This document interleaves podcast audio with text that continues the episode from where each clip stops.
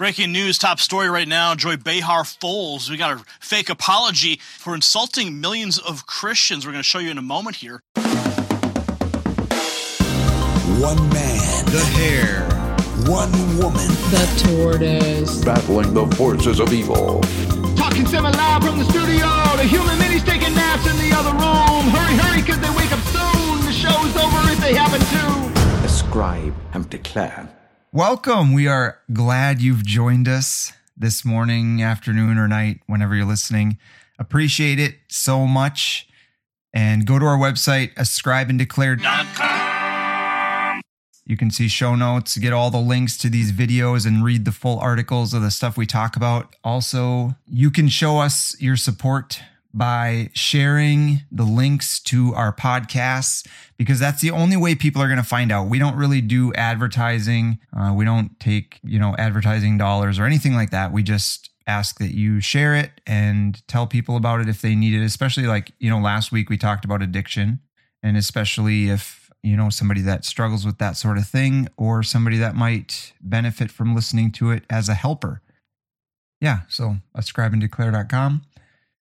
And Miranda, how are you doing today? I'm doing good. I good. had a good day home with the kids like usual. Nice. But yeah, so we have our f- three-year-old. Her birthday's coming up on Sunday. Okay. And she tells every single person that she comes in contact with yes. that it's her birthday and we're going to a water park. And she shows me the day on the calendar on our door a hundred times yep. a day.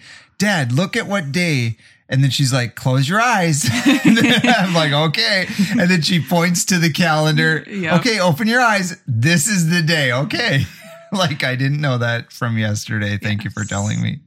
Well, and I love that it's a water park when we're going to a community center. But hey, yeah. there's a pool and there'll be a slide, and to her, it will yeah. be. But so she's super set. I've had a few people now tell me that she has informed them that what she wants for her birthday, and it's the same every time, is she wants to get a Siberian cat, which is a kind of cat that's kind of been a big deal around here. We kind of want one.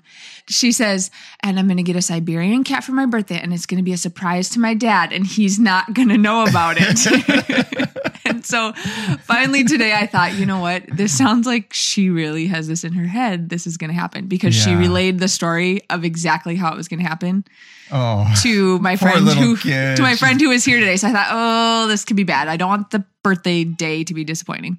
Yeah. So I said, okay, Everly, do you know we're not really getting a cat for your birthday? And she just kind of looked at me confused. And I said, no, I said, we can't right now. We're just not getting a cat. You know, we can't get a cat right now. And she looked up from playing and goes, no, I know, not right now. We're getting one for my birthday. Oh. And I said, no, hun, but listen, understand. I said, we're no, we're not getting one. We're not getting you one. Oh. We're not getting one for your birthday.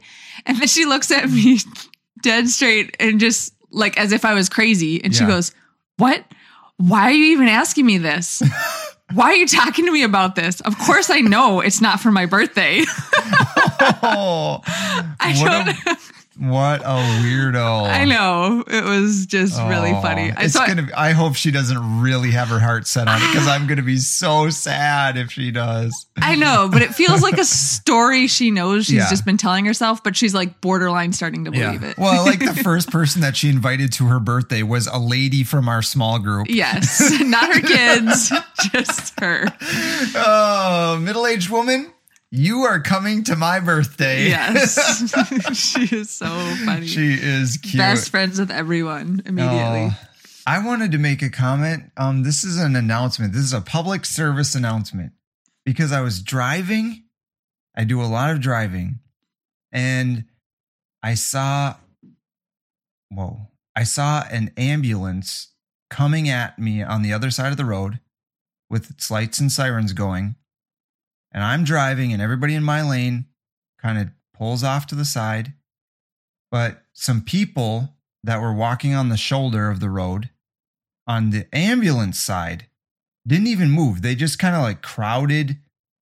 Now, you clearly hear an ambulance coming when you're out there walking on the street and the lights and sirens are coming behind you. Right. They didn't even make motions to move to the right, to their right at all. And just let the ambulance like swerve around them. I was, yikes. Yeah, I thought, why did, and they were they weren't even facing the ambulance either, either, so they were just trusting that it was going to drive around them. And I just thought how stupid that is. But I, I was going to give a public service announcement that when you're moving over for an ambulance, even if you're in another lane or you're out of their way or a police car or whatever, it's not so much about getting out of their way, because that driver is trained to drive around you and they're they're going to be fine. It's more about you acknowledging that you hear them and see them, and that by you even making a little dip or a, a little motion over to the side, then they, they don't have to worry. Like, they don't have to sure. think that you're going to jut to their left or right, or they don't wonder because they see you braking to the side, you know? So even if you don't move all the way out of their way, they, they'll go around you, but they know you're in that direction. Is right. That, yeah, that yeah. makes and, sense. Yeah. So it just drove me nuts. I was like, come on, people. It's not all about you. Yes. Okay. And you know from experience. Yeah. Because you've driven. There was actually. Yeah, there I was used to drive some, ambulance. It was great. There were some kids playing in the nursery and they had a little ambulance. And I was like, oh, yeah, Mister Matt used to drive an ambulance. And it just was like, wow, that feels like a whole nother life. Yeah, it does. It seemed it was like a long time ago. ago. Not even a year ago. Pretty yeah, much a year ago. Right around a year ago. Yep. Yep. Crazy anyway, times. That's my public service announcement. Okay, good. Well, my announcement is we missed National Kidney Day. Not National, World. What? World Kidney Day. World Kidney it. Day? Yes. We needed was, to celebrate. I know, right? Because we, well, we still have all of March to oh, celebrate. So because March is National Kidney Month, but World Kidney Day was March eighth. It's, wow. It's the third Thursday. Nope, sorry. It's the second Thursday of March. Wow. So. I'm so glad you brought that to our attention. I know. But, you know, it does matter a little bit to us. Yeah. Because we've got our little Luella, our special little kid with one kidney. Our special so, little kid with one kidney. She has her own song in this house. But, yeah, I just thought that was interesting to hear and thought, man, I never would have paid attention to that. But having gone through it and had a mm-hmm. kid who's had her kidney removed, that... Yeah, you pay attention to those things and you yeah. are now much more aware of kidneys and what they do. And and we might be celebrating National Kidney Day or World Kidney Day someday. someday, you know? Right. Maybe that'll be a part of our life. Yeah, I guess. I don't know. So sometimes I forget, but then you see her. She's got a little scar on her back that reminds you, yeah, you had surgery at seven months old. And yeah, it's crazy. So. And you could have died. Yeah. And, and you didn't. And, and that's, that's crazy. Awesome. And then it's amazing how you can live with one kidney. Mm-hmm. And we take so, it for granted. Yeah. And I was thinking too, it's kind of crazy. So I pulled up statistics, and kidney disease is the ninth leading cause of death in the country. Wow. The crazy thing is, is that there are over ninety-five thousand people waiting for kidney transplants. And we all are walking around with two of them. And I yeah. just thought, man, like, do we just hang on to it in case somebody close mm. to us needs it, or, you know? That is something to think about. That just, yeah, I thought that was crazy. I've never really thought about just voluntarily donating one of my kidneys to someone. Yeah, and I've heard of, like, there's kind of side websites where, because the hospitals can look for a match for you. Are you talking about the black market? No, not necessarily. We could actually get a lot of money for these no. things. But there's these, like, side websites because the hospital can't always find you matches, or you're not right in the line. Mm. But if you have a match, then you can have the transplant and the surgery, from what I understood. So there's these websites of family and friends of people who need a transplant, where they might not be a match. Say my sister needs a kidney, I might not be a match, but I might find somebody else who is a match, and they also need someone, and then someone from my family is a match, and it's like we swap kidneys, which Weird. Is really crazy, but kind of cool that, you know, it's like the Craigslist for kidneys, yeah. I guess. So, yeah, that's just just crazy. Modern technology today. Uh-huh. Well, I have an article here. Uh, it's on the Vatican and uh, Catholic Church, but it was interesting to me. And, you know, sometimes they say good things, and okay. it's about gender theory.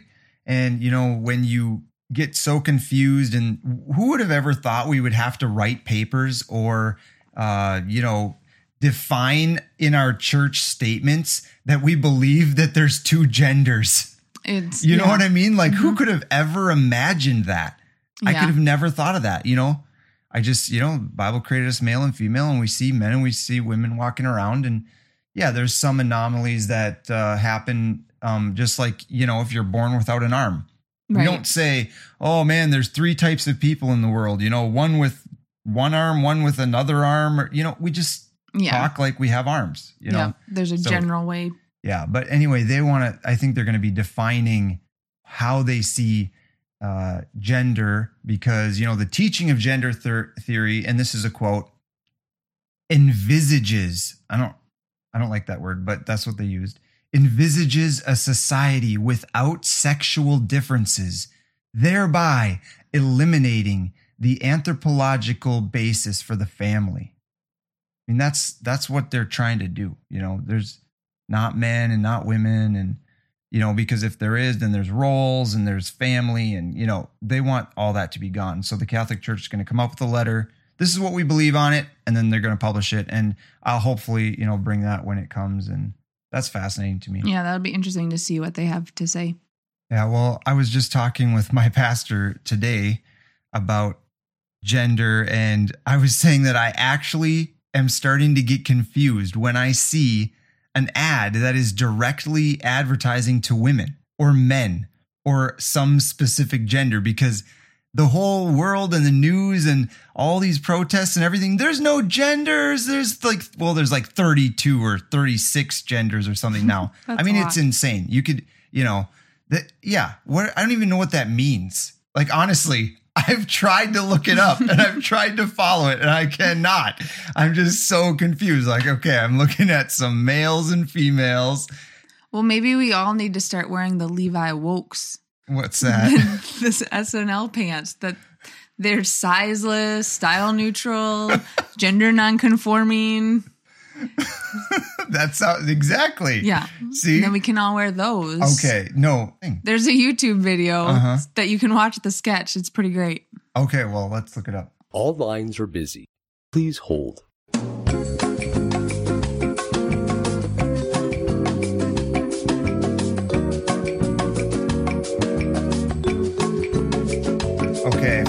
Ready?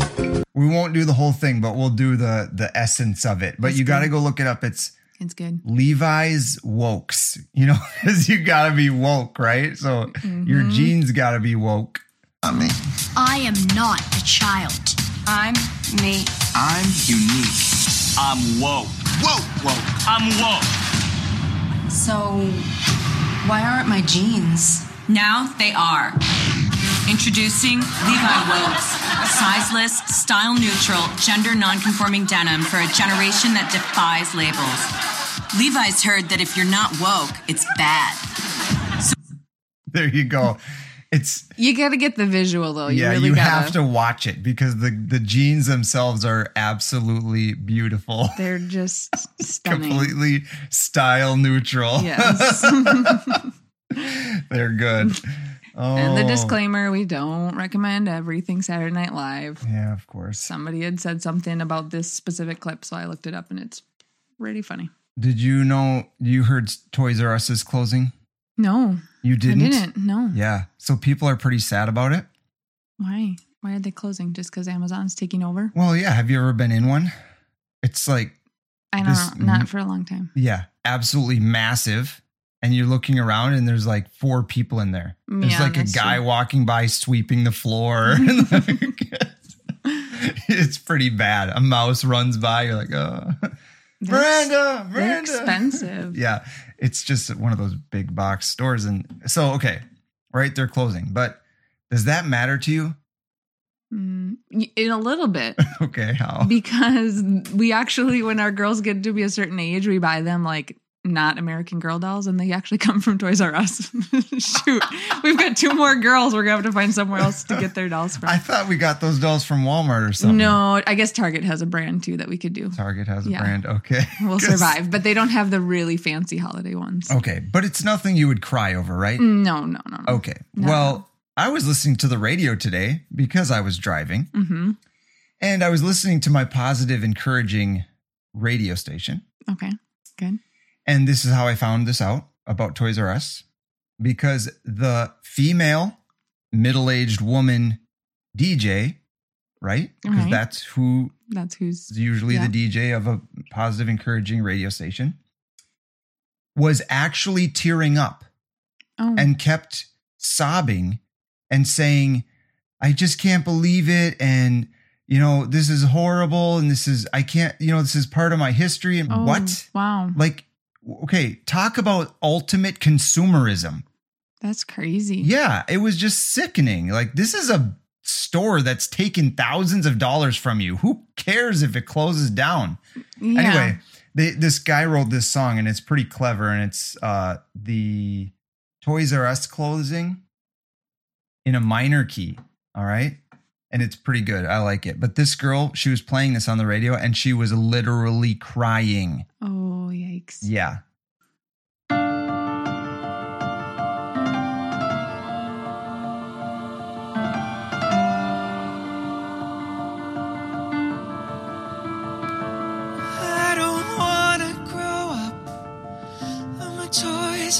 Kid, there was a million toys at Toys R Us that I could play with, from bikes and trains to video games. It was the biggest toy store there is. I don't want to grow up, because if I did, I wouldn't be.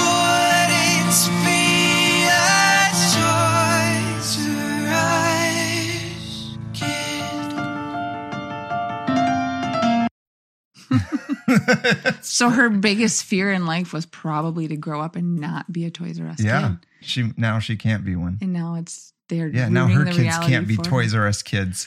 Like completely the... taken over by corporate advertising and designed oh. to suck you in and sell you useless products. That's crazy. Talk about being the ultimate sucker. Okay, wow. I'm sorry if you're crying right now. Okay, moving on. I liked the Mister Potato Head next to the candles. That was a nice touch. Yeah. Yeah, you got to watch the video. This stuff's obviously on our website under the show notes.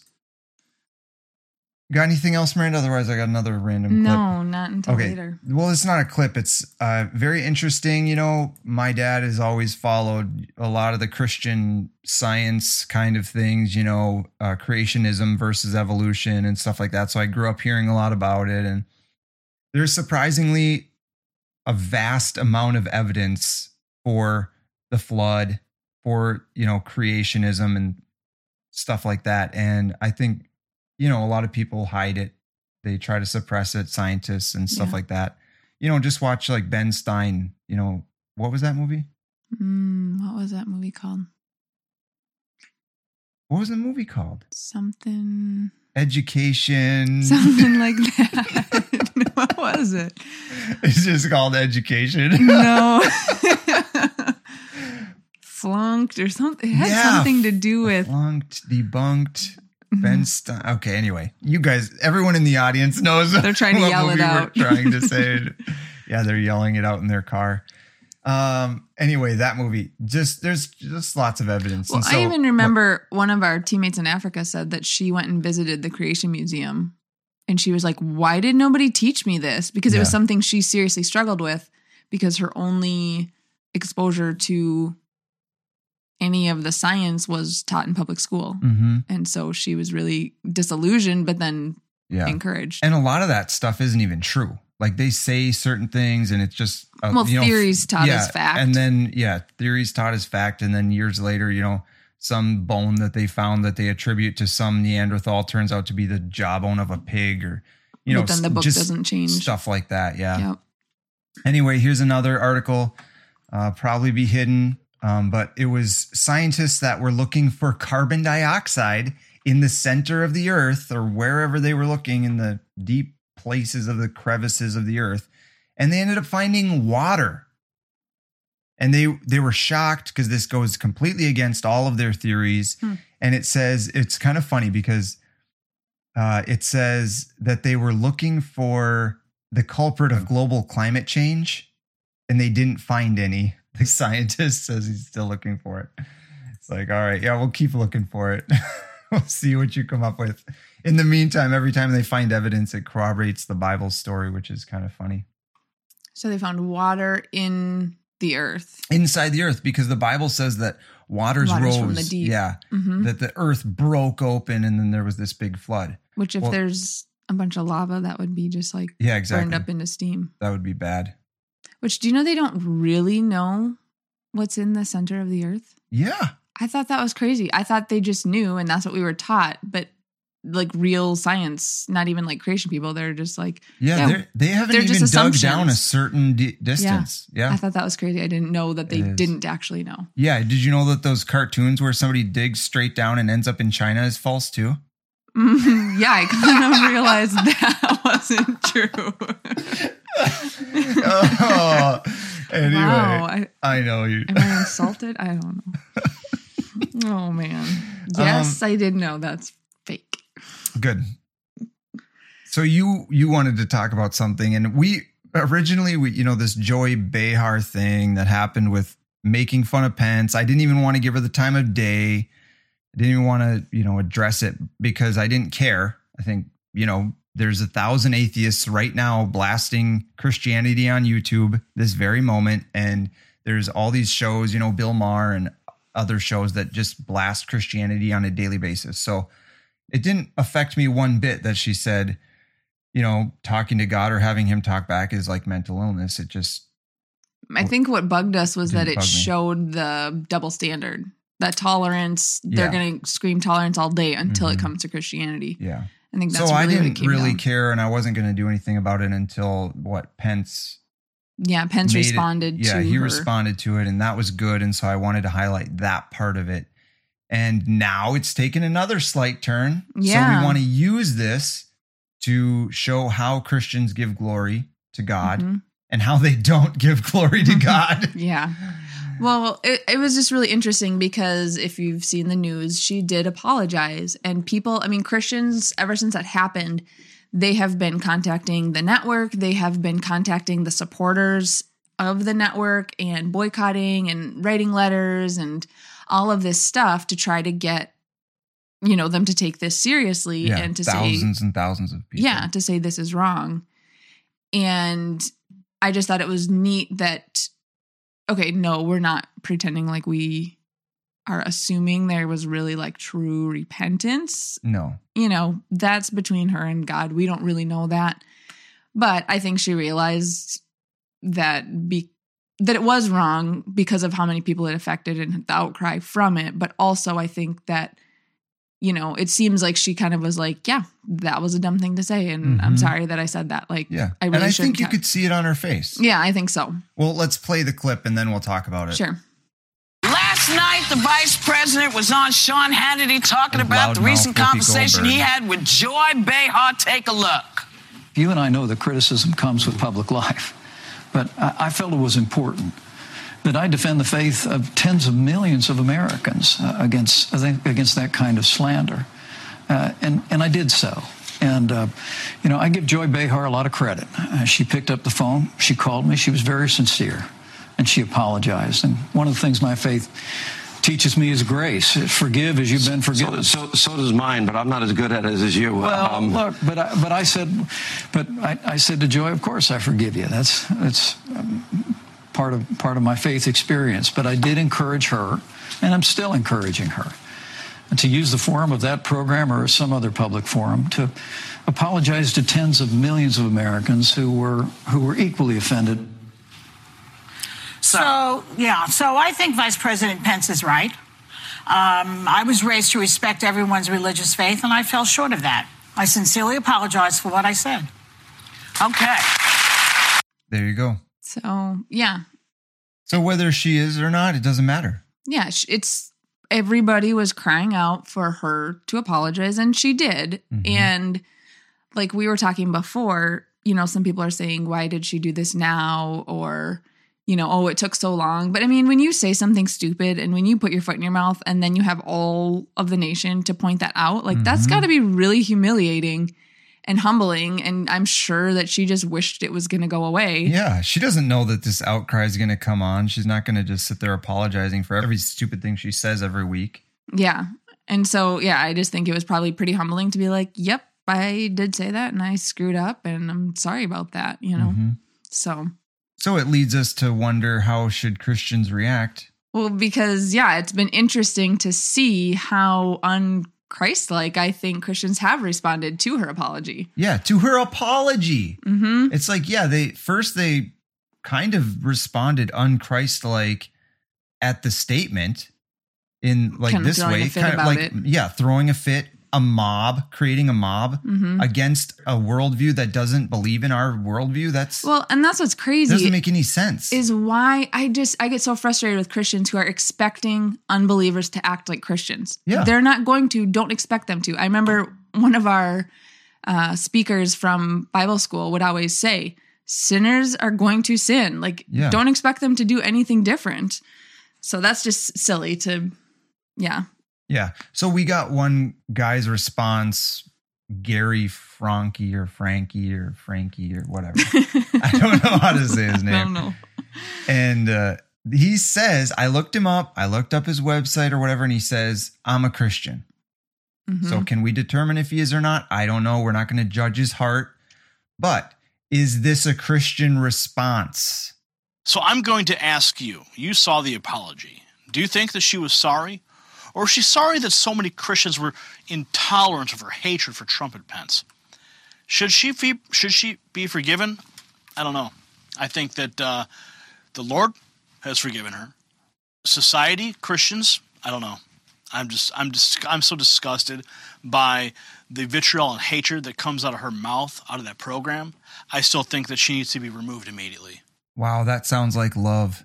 Right. Yeah. Yep. That sounds like Christ. Christ would say those exact words. Mm-hmm. And he's on a show. I mean, you're you're presenting yourself to the public. Yeah. You are representing Christ. You're representing the body of Christ, Christianity.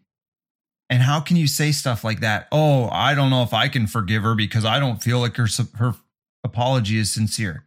Yeah. So is that the criteria for for forgiving somebody? Right. What verse does it say forgive once they've proven their sincerity of yeah. heart? Like That That's just crazy. Isn't in the Bible. And he's just saying, right, in that thing, what we were just talking about, he's expecting her to be acting like a Christian. Yeah. And then he's disgusted by it and doesn't want to forgive her based on those criteria. Yeah. Anyway. But what's really good is uh, you had that, you showed, shared that clip with me from Piper on forgiveness. Mm-hmm.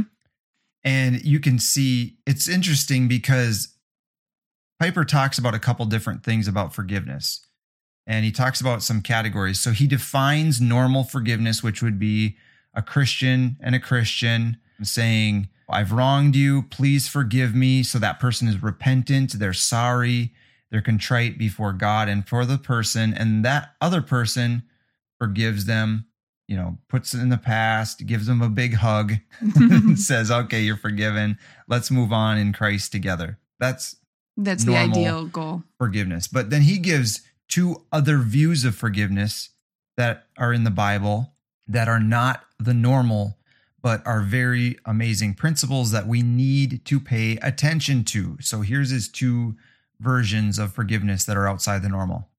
There are two other, at least two other categories, biblical categories that need to be stirred in here besides forgiveness. One is, uh, I'll call it enemy love. Uh, and when I say enemy love, I'm not just thinking about a declared enemy, and I've got this awful enemy, but rather people like spouses or sons or daughters or dads in this case, who in the moment are acting like an adversary. I mean, they are hurting you the way an enemy would hurt you. They're not your enemies in, in that sense, in the big sense, but rather they are in that moment acting uh, with, with enmity toward you. So w- the Bible doesn't just talk about forgiveness there. It talks about enemy love. Jesus said, love your enemies, pray for those who persecute you. And Peter picked it up in chapter three, verse nine, First Peter, do not repay evil for evil, or reviling for reviling. But on the contrary, bless, for to this you were called, that you may obtain a blessing. So here we're told uh, how to relate to a person who's not repenting, not recognizing any wrong being done, or maybe they are and they're glad they're doing it. Uh, and the answer is, don't return evil for evil. Rather, bless them. So it's not an issue of the fullest kind of forgiveness. You could call it maybe one-sided forgiveness. The, the Christian is choosing not to be the punisher, but treating the other person better than they deserve, in, in a sense, as if they hadn't been hurt. Now, the second category, uh, besides enemy love and forgiveness, is forbearance or endurance. Colossians three twelve, put on, as God's chosen ones, holy and beloved, compassionate hearts, meekness, patience, bearing with one another, or the old King James, forbearing one another, or enduring. And Paul says in, what, First Corinthians thirteen seven, I think, love bears all things, believes all things, and hopes all things, endures all things. So love doesn't just forgive when another person repents, and and doesn't just bless uh, when we're hurt, but it it bears with, it endures, it forbears. And both Peter and James call that a covering of a multitude of sins. Love covers a, a multitude of sins. It just covers them and, and endures them. They don't go away. You're just enduring them, and, and you're covering them. Okay, so that whole clip, the whole podcast is like ten minutes. Yeah. And it was impossible to clip because everything he says is so good. Yeah. He's, I mean, that man has a gift. And it's yeah. kind of like when you highlight the Bible, it's like if you're highlighting something, then you're saying that the other stuff wasn't worth highlighting. And I feel right. like when you clip Piper, you're saying that the other stuff wasn't worth clipping when yeah. it was. I mean, I mean, what's the point of listening to any other podcast, really? Just listen to Ask John and you're good to go. Yeah. Like you don't need other podcasts. So just really listen to Piper sermons. Go back and listen to his whole thing because it's yes. And such it's on a great our website. Point. We have a couple more clips of it, but it is super good. Well, and I just think that it shows the goodness and grace of God, how he talks about love covering a multitude of sins. I mean, if we don't realize and recognize that in our own life, then we don't have any idea of how many sins we have, yeah. the multitude of sins we have in our own life. We have to be humble. And then like this guy, he's freaking out over her apology. He should have been loving her and not even necessarily demanding an apology yeah, from just, the beginning. Pence yeah. would have never done anything. He would have just been like, oh, okay, I guess she said that, you know, I'm used to it. But since there's such an out, outcry, he has to defend them. Yeah, and, for the yeah. sake of the people of the country. But I just love what Piper's doing here. He's identifying other things that play into forgiveness, repentance, and our attitudes. Um, because I think people get so stuck on one rule. Okay, we have to forgive. Okay, now what is forgiveness defined in the Bible? Give me three verses, you know? So then they take those exact verses mm-hmm. and they say, okay, let's see, they didn't forgive. Okay, so this is what we do. No, there's a yeah. million principles at play here. First of all, we love people better than ourselves. So that's where we're starting from. Yeah. When's the last time you loved somebody better than yourself? Right? Yeah. That's I difficult. It is. But that's the place we start from. Then we can start talking about forgiveness. We can start talking about them wronging us. But first of all, we have to talk about, are they really wronging us when, again, they don't even live in our world? They don't see the same things. They're blinded. They have a veil over their eyes, mm-hmm. you know? And I like in the beginning of the podcast, he talks about how this is even relevant in marriages or with parenting or friends and coworkers when somebody sins against you and doesn't feel like they've done anything wrong that they need to apologize. But in doing that, they become like an enemy to you. Yeah. And that that applies with this too, which I think is really... They are at enmity with you. They yes. might not necessarily, you know, hate you. Mm-hmm. But yeah, they're at enmity with you. So his main point is that he's trying to say, so what prevents us from forgiving? Mm-hmm. You know, um, because we want vindication. We want Yeah, we vengeance. want justice. We, yeah, we want justice, yep. quote unquote. And... You know, he's saying that's God's business, not our business. Our business is to love them. Mm-hmm. And this guy that was, you know, I, we're just using him as an example. Yeah, like Gary. But, it's, but I have seen, just even in looking up the information about Joy apologizing, a lot of the Christian response was, oh yeah, she just, you know, had this fake apology, and it keeps being called a fake apology. Yeah. And that's just not really for us to decide. No, it's not. And even just she, the demeanor to have towards her. Yeah. Because she could have put out a press release or something. Right. And I thought about this too. I thought, you know what? What if she was sincere? What if she was repentant before God? What if she was on the path even mm-hmm. to conversion, and this is the way Christians are responding to her? Right. You know, that's it's not going to draw them to the love, the irresistible love and grace of Christ. Yeah. And I hope you as a listener are not just thinking this is about Joy Behar. Yeah. This is about life in general. This is how can we glorify God when somebody wrongs us? Mm-hmm. How can we forgive them and move on, forgive them and treat them with love like Christ would? So here is one of the main problems, our obstacles with forgiving somebody uh, from Piper. It became clear that one of the main obstacles, I felt it, he felt it, to actually acting this way, forgiving, forbearing, returning good for evil, uh, blessing those who hurt us, is that if we do this, if we really return good for evil, not, not the kind of manipulative way that hopes to really draw attention to the other person's guilt, but I'm talking about a really authentic blessing, uh, treating with kindness and hope from the heart. If we do that, very few people, if anybody, will know that we've been hurt. You catch that? Mm-hmm. Uh-huh. Yeah, it I comes think down we can, to our pride. I think we all can feel that. We can feel it. Uh-oh, they're not going to know that I was hurt. Mm-hmm. If I don't make this big deal about it, then they're going to just do it again. Or nobody's you know, going to know that yeah. I'm a martyr in my own home. Yeah, I'm not going to have a pity party. Okay, mm-hmm. okay, okay, John, go ahead and continue. And here's the rub. Almost everything in my sinful soul cries out against that. Mm. We, we want people to know that we've been hurt. We want people to pity us, or at least sympathize with us, or um, recognize that our effort to return good for evil is a noble effort in the face of much difficulty. Good grief. If nobody knows, shoot, then what? Uh, and you can see what's going on.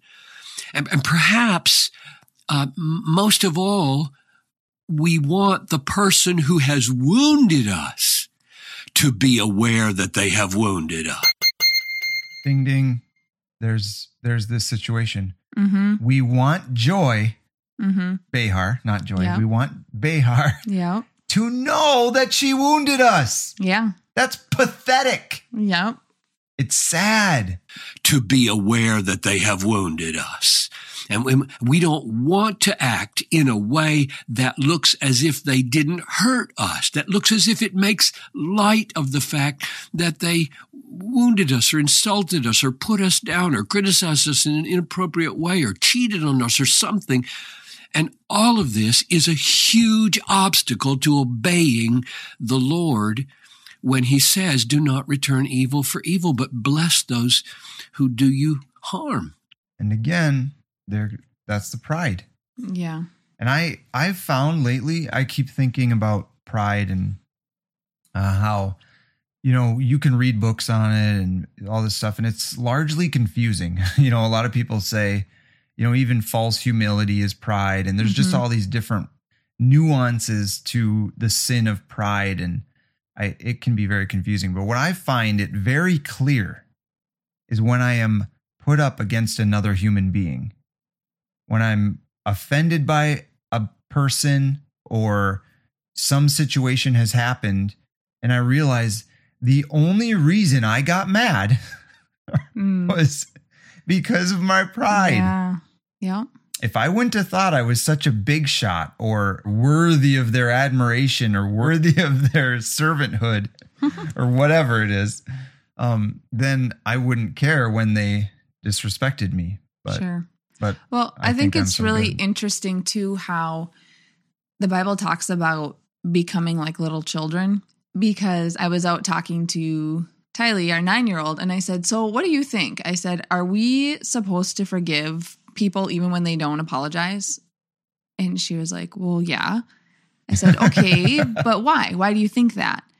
And she thought about it for a while, and she said, well, because God tells us to love our enemies, and so if we're going to love them, then that means that we need to pray for them, and so we would forgive them. Wow. And it was just Coming very simple. Coming from the mouth of a nine-year-old. Right. It was just super simple to her. And I said, okay, well, where do you get that from? Like, how do you, I said, did you hear me and Dad? Well, and she, I think she expanded on it a little bit more, and it just was a lot of this, yeah. a lot of what Piper is saying.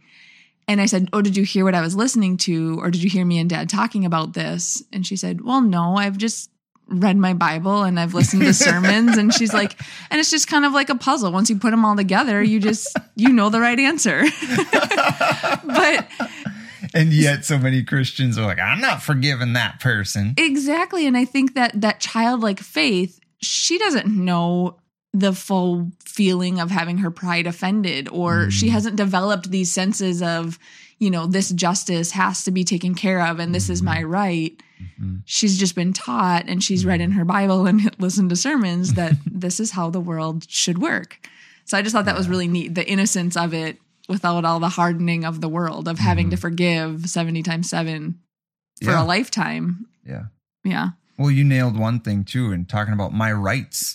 Mm-hmm. This is my right. We're born with these, you know, rights that we've just developed. And yeah, the entitlement. Yeah, mindset. Entitlement. And so when we get offended, we think it's our right to not be offended. And also it's, you know, just goes right back to the pride issue. And that's exactly what I love about Piper is he never leaves it at this. So many Bible teachers, Christians, pastors, whatever, would have just left it at what we just heard. And it still would have been good. And it would have been good. Mm-hmm. Love your enemies. Yeah. You know, do good to those who hurt you and persecute you.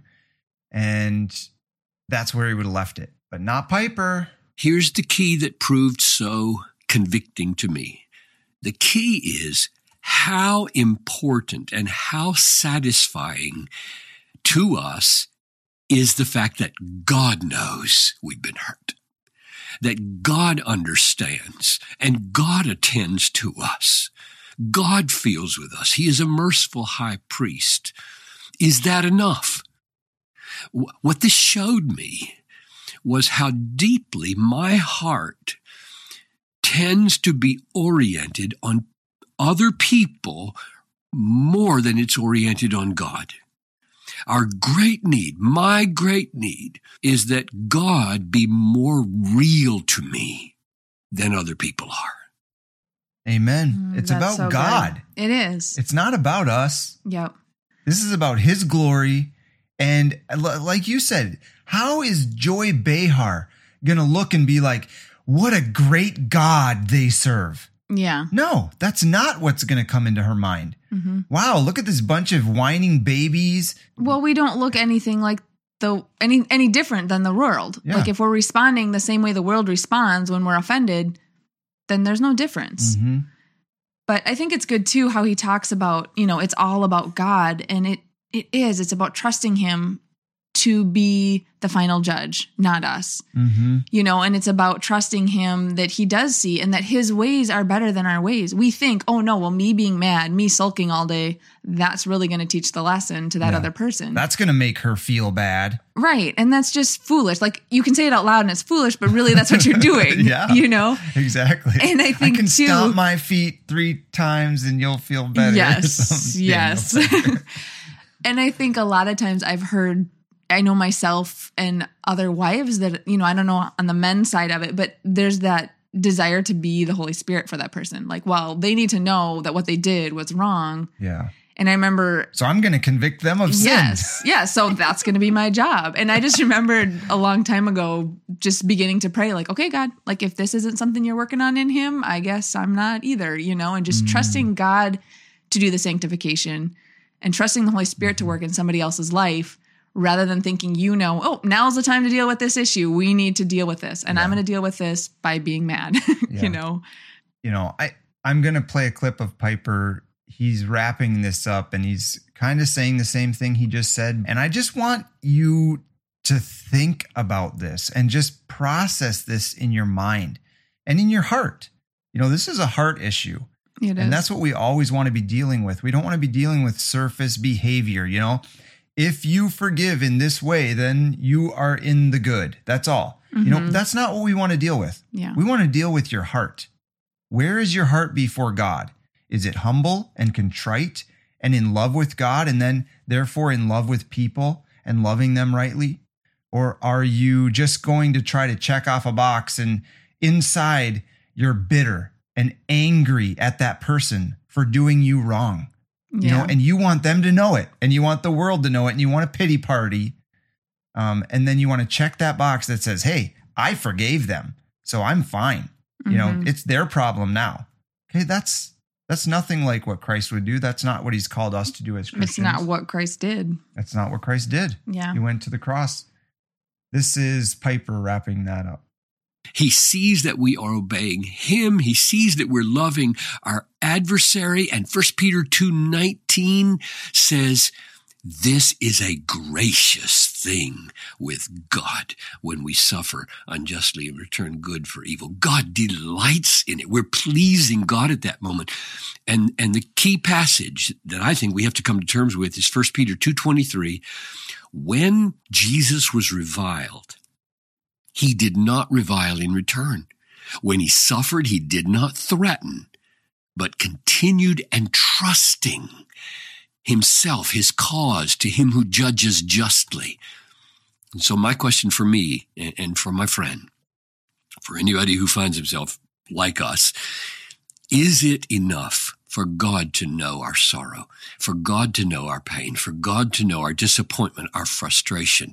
Can we hand our cause entirely over to God? Can we move forward treating others better than they treat us, even if it means only God knows and nobody else? That, that's how real God has to become to us. Mm-hmm. I love that he says, Jesus continued entrusting himself to him who judges justly. Yeah. Because that's what it's about, entrusting God to judge justly. Entrusting yourself, entrusting the situation to God and not trying to take it up on your own. Mm-hmm.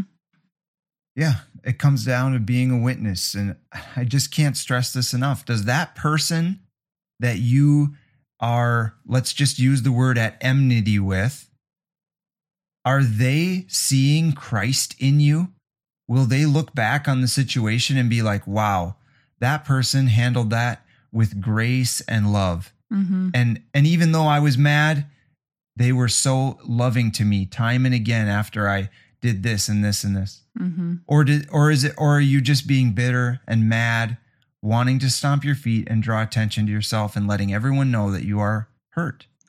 Yeah, and I think even if, even there's a middle ground there where you might not be stomping your feet anymore, you might not be throwing that fit, but you're disengaging, you're not continuing to show love, you're not continuing, mm-hmm. you know, seeking what's best for that person or trying to bless them or praying for them. Mm-hmm. I think sometimes people say, oh no, that's fine, I forgive them, and they move on. But yet they're not really loving them the way Christ calls us to love those people. Mm-hmm. And just ignoring them. or yeah. Something. Yeah. And then handling the situation in their own way. Yeah. You know, taking control of that situation and saying, well, I'm going to do it this way rather than trusting God to handle it. Mm-hmm. Yeah. Excellent. Well, let's shift gears. All righty. Um, Piper handled that all. Piper. We can. Yep. He covered it. Piper Check that took box. It. took it to the house. Uh, this is the quote of the day.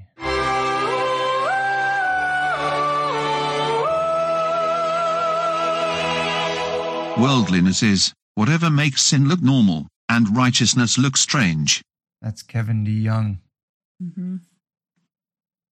I think this is good. I, the reason I picked these, or, you know, you've picked a couple too, is just we want to emphasize what it looks like to glorify God and what it looks like to glorify the world. Mm-hmm. And this quote is kind of a little bit of a, a test in how you're doing that. You know, does the world look strange or does the world look enticing? Does righteousness look strange or does righteousness look good? Um, when the more righteous you are, the more you are going to stand out like a sore thumb in the world. And, you know, they're not always going to hate you, but they are going to be wondering what on earth is going on with that dude. Mm-hmm. Why is he so weird? He looks so strange. But anyway, yeah, but if you join in with them, you ain't going to look strange. You're going to look normal.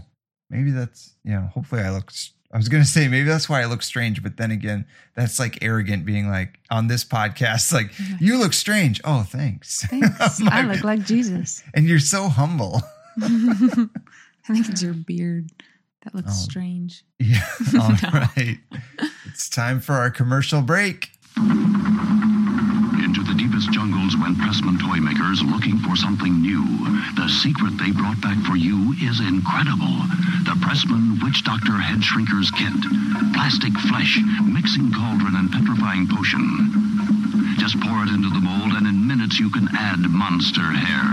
Paint it with a coloring kit included, or make up your own decorations. In twenty-four hours, the heads shrink, shrink down. Now, shrunken heads for all occasions. Collect them, swap them, give them to your witch doctor friends. You can always cook up more with Pressman's Witch Doctor Head Shrinkers Kit. That's a real commercial. That's that's real from like the fifties or whatever. Head needs. Yeah, and you should see the commercial itself on YouTube. It's it's very really graphic creepy. Too. Like you're just gonna let your play your kid play with this satanic voodoo kit. That's crazy. I mean, think about what that comes from. Like in the tribes, they would mm-hmm. cut people's heads off yeah, and then shrink the head. It's like a morbid version of Shrinky Dinks. That's, that's terrible. Yeah, it is. I guess some people just don't see the connection. They don't make the connection to how crazy that is. Oh, my goodness. Like you're really actually playing with a satanic kit here. A voodoo. Oh.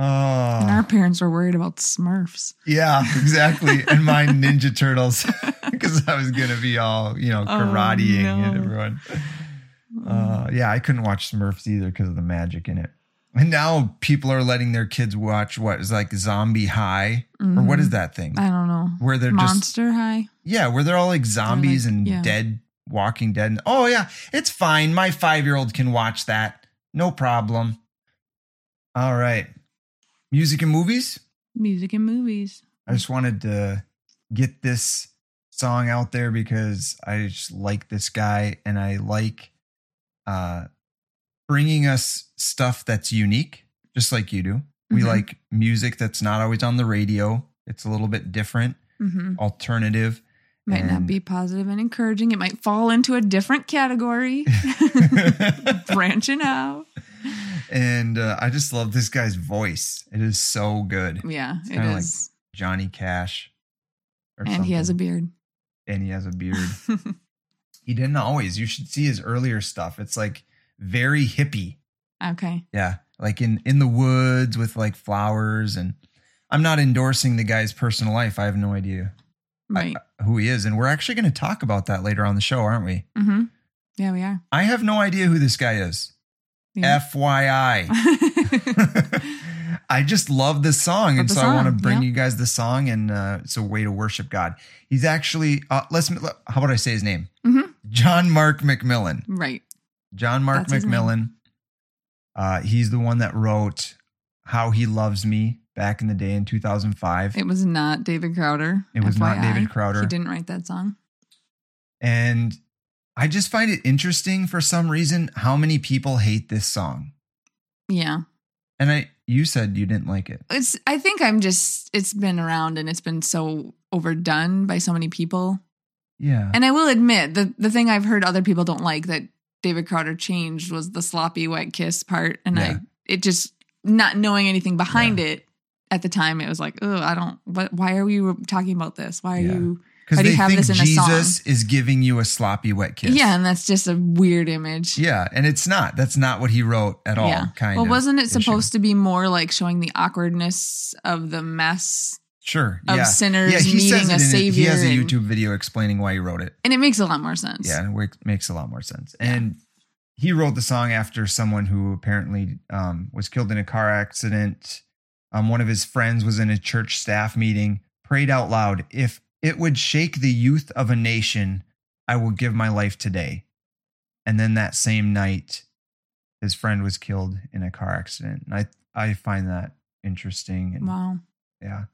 Mm-hmm. Um, but I don't hate the song because I'm an artist and I think I can understand it. I understand why they wrote it and I understand the the deeper meaning behind it. And it's a bit more poetic. Maybe that's why people don't like it too. Yep. It's very poetic. And I think people have a hard time with poetic, mm-hmm. but it's very biblical. That's like the Psalms. Yeah. The Psalms are very poetic and they're very uh, emotional and they're mm-hmm. written this way. And I just find it kind of odd that so many Christians are against emotional songs or emotion in songs. And I think too, where this song might line up too, is I've heard a lot of people being against songs that are about God's love for us, like yeah. lovey songs. Yeah. Well, that is in the Bible. Yeah. God does talk much about loving us mm-hmm. and his affections for us. Yeah. And again, it comes back to the whole false convert situation that I've been talking about, about Christian music,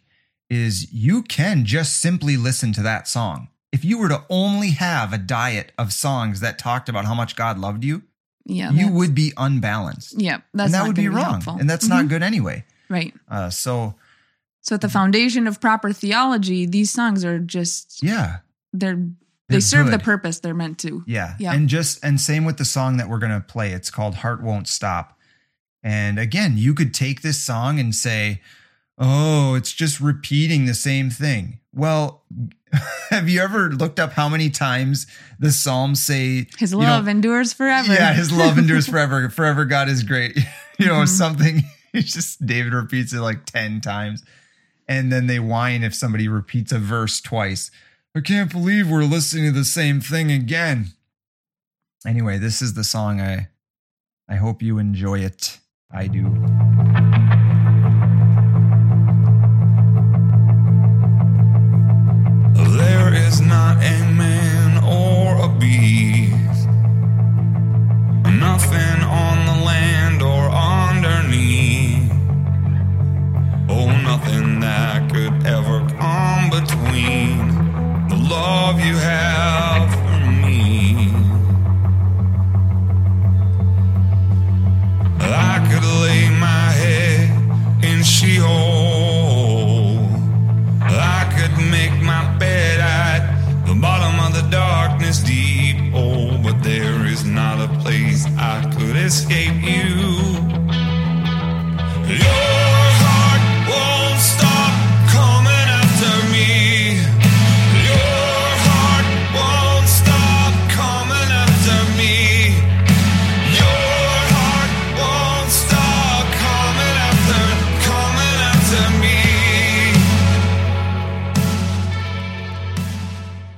In a little preparation for this, I looked up some of the verses that that's written out of, and one of them is Psalm one thirty-nine, eight. If I ascend to heaven, you are there. If I make my bed in Sheol, you are there. God's everywhere. That's cool. Mm-hmm. Uh, Romans eight, thirty-one and thirty-nine through thirty-nine. We all know that one, right? For nothing can keep us from the love of Christ. Uh, so... That's basically what he's saying through this song is it doesn't matter what it is. It's mm-hmm. nothing is going to keep God from coming after us and pursuing us and yeah. Um, and I think loving us. Our church, we just started Hosea. And I mean, that book is so clear about God's, he's saying, you know, God's zealous love for us. He keeps, mm-hmm. they keep rebelling and he comes after them and he pursues them and yeah. You know, he cuts them off and then restores them. So, yeah, it's it's, it's good. Neat. I like that. We're going to end with that, a little longer clip of that song. My it's, favorite part is yeah, in that part. Miranda so stick was. around.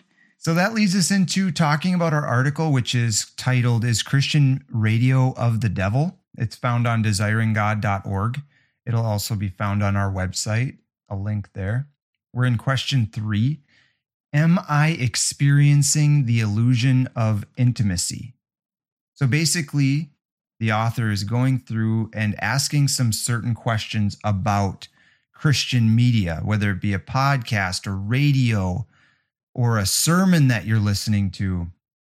And he's asking some certain questions about it. You know, he doesn't make the claim it's from the devil. Here's, it's more of just a provocative title. But here's the thing is, you can ask yourself, you know, is the devil using something? Mm-hmm. It, it might be Christian music. It might be Christian media in your life to separate you. And I am seeing this all over. The more I look, the more I'm seeing it. People are being deceived. They're saying, God is calling me out of the church. You know, they're listening to all these sermons and they feel just fine staying at home, listening to sermons in their own couch in their underwear. And it's going completely against the Bible. That's not in the Bible. It's, there's nowhere that it's like, hey, just go off on your on your own and you're fine. No, right. It says, be together, fellowship with one another. How are you going to practice your spiritual gifts with the body of Christ if you don't go and join up with the body of Christ? Right. So this, yeah. this question, so he's asking these questions of it, and you need to ask these questions of yourself and how you're using the media as well. Am I experiencing the illusion of intimacy? In other words, do you think that you are joining the larger body of Christ well, when you're doing these things, when you're participating? And this builds on the question that we had on the last uh, episode, that it was just the two of us, not the one with Stephen. But when we were talking about this question, because he says we need to know who we're hearing from and have accountability to those leaders and those shepherds. But now this is saying, but we also need to know the people around us and the people in mm-hmm. community around us, and we need to be accountable and discipled by them as well. Yeah, and share our gifts with them, worship with them. Uh, this is a quote from it, from the article. Might it be that Christian radio cultivates a false sense of community because it doesn't promote intimate relationships between their listeners? When you worship God, uh, this is outside of the quote, when you worship God, you are developing a relationship with those people around you. You're worshiping with them. I mean, when w- have you ever prayed with somebody? Yeah. You know, it it creates an intimacy with that person yeah, it does. And God. And you start to know each other's heart, especially the more and more you do it. The more you get to see that person. Uh, you know, you can't fake worship when you're sitting in an audience. Yeah. I see it because I'm a worship leader. You know, people are just standing there with their coffee, mm, mouthing the words, watermelon, watermelon, watermelon. No, it, you know, we can all see that. Everyone around you can see if you are passionate about something with you, if you're excited about something, if you're um, emotional about something, if it's really touching you, that will be displayed in how you act and how you live. And that's part of the accountability. Yeah. And I think another point he makes is that we don't know the speakers behind, you know, podcasts or the writers behind blogs, the musicians. Like we just said, we don't know John Mark McMillan. Like we don't, yeah. and we know that. But also as listeners, it isolates us from each other. Mm-hmm. So there's a whole bunch of people out there that are singing John Mark McMillan songs. We don't know them. You know, mm-hmm. we might run into someone and be like, oh yeah, hey, awesome. We yeah. all really like him. But that doesn't build intimacy or accountability mm-hmm. that helps us in our walk with Christ the way it does worshiping on Sunday alongside somebody who maybe loves a song that we don't really love, but together we're there and we're worshiping God. And then that's going to build a relationship and that, you know, bond of community with those other believers. Mm-hmm. And it's a picture of heaven. Yeah, that's true. Um, we're going to be together, by the way, guys. We're not going to have headphones on, living, you know, in our separate little mansions, rocking out to some worship tune. I'm going to finish that quote I had. Pandora and Spotify use individualism as part of their business plan. Your music is delivered to you individually.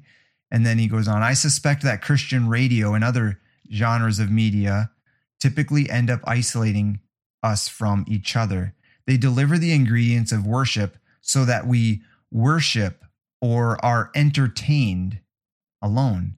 And although there's no biblical injunction against private worship, the tendency of Christian radio is to privatize worship. Mm-hmm.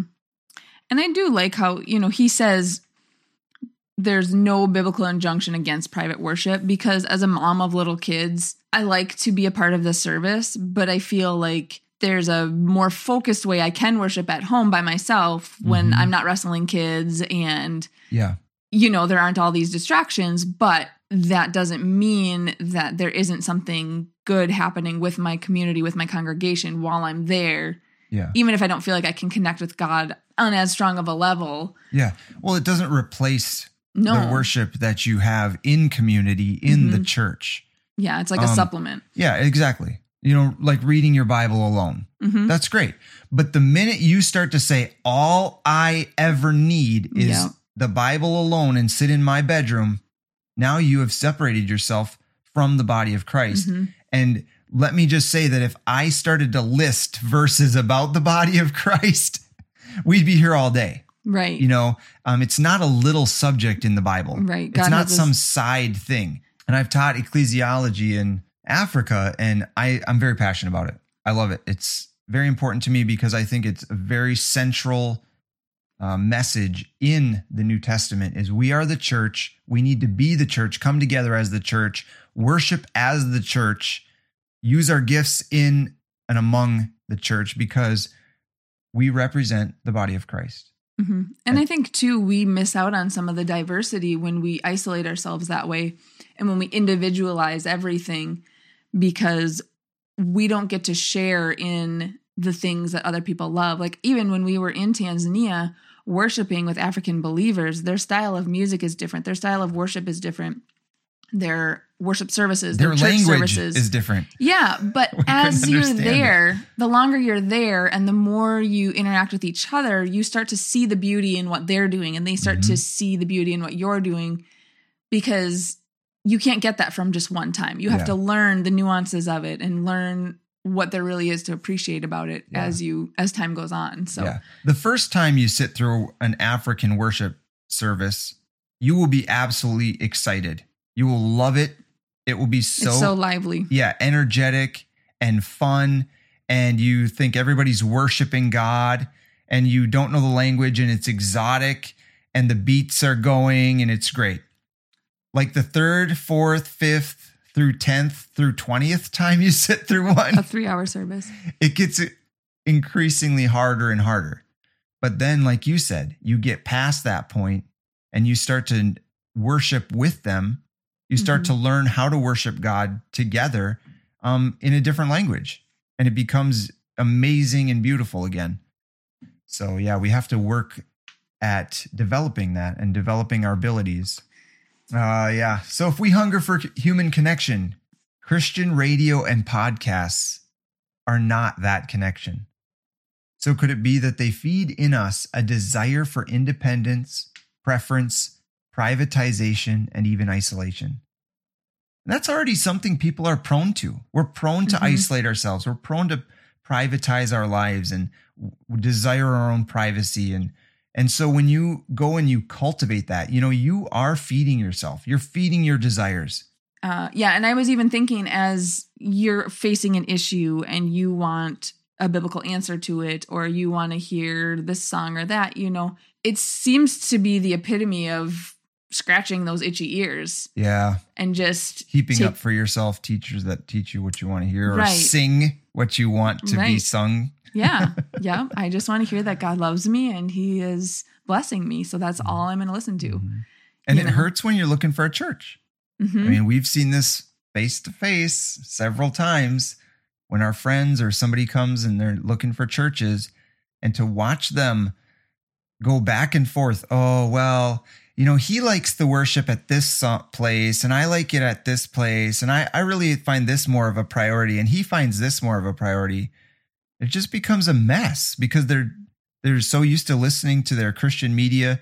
You know, you're not going to get John Piper at your church unless he's the actual pastor at your church, you know? But she's not a pastor anymore, so you're yeah. not. So when you're comparing your local pastor to that, it's going to be incredibly difficult. God didn't call you to find that perfect church mm-hmm. at all. And don't make it about your preferences. Don't make it about, you know, make, please, if they're preaching heresy, you don't want to plant there. Right. There's some guidelines. And I think it makes me think of like kids and picky eating. Yeah. You know, when you feed your kids and let them eat only SpaghettiOs and mac and cheese because that's what they like. And then mm-hmm. you go to somebody else's house, they don't want to eat that. They're going to have a bad attitude. They're going to reject food that's good for their bodies and nourishment. Yeah. But it's because they've been so used to just individualizing what they want for themselves that mm-hmm. they think is best and not having a more wholesome, full diet. Mm-hmm. So, Christian, I hope you're seeing the lesson here. Uh, feed yourself what's good and righteous and right. Um, even though it's hard, people are messy. And eat your broccoli because it's good for you, even if you don't like it. Because there yep. are things churches are going to have that are good for your sanctification yep. that you might not that like. Force you to grow in. Mm-hmm. And it's not a reason to leave. Yeah. Yeah. So go out there, share the gospel. And until next time, ascribe God his glory and declare his marvelous works.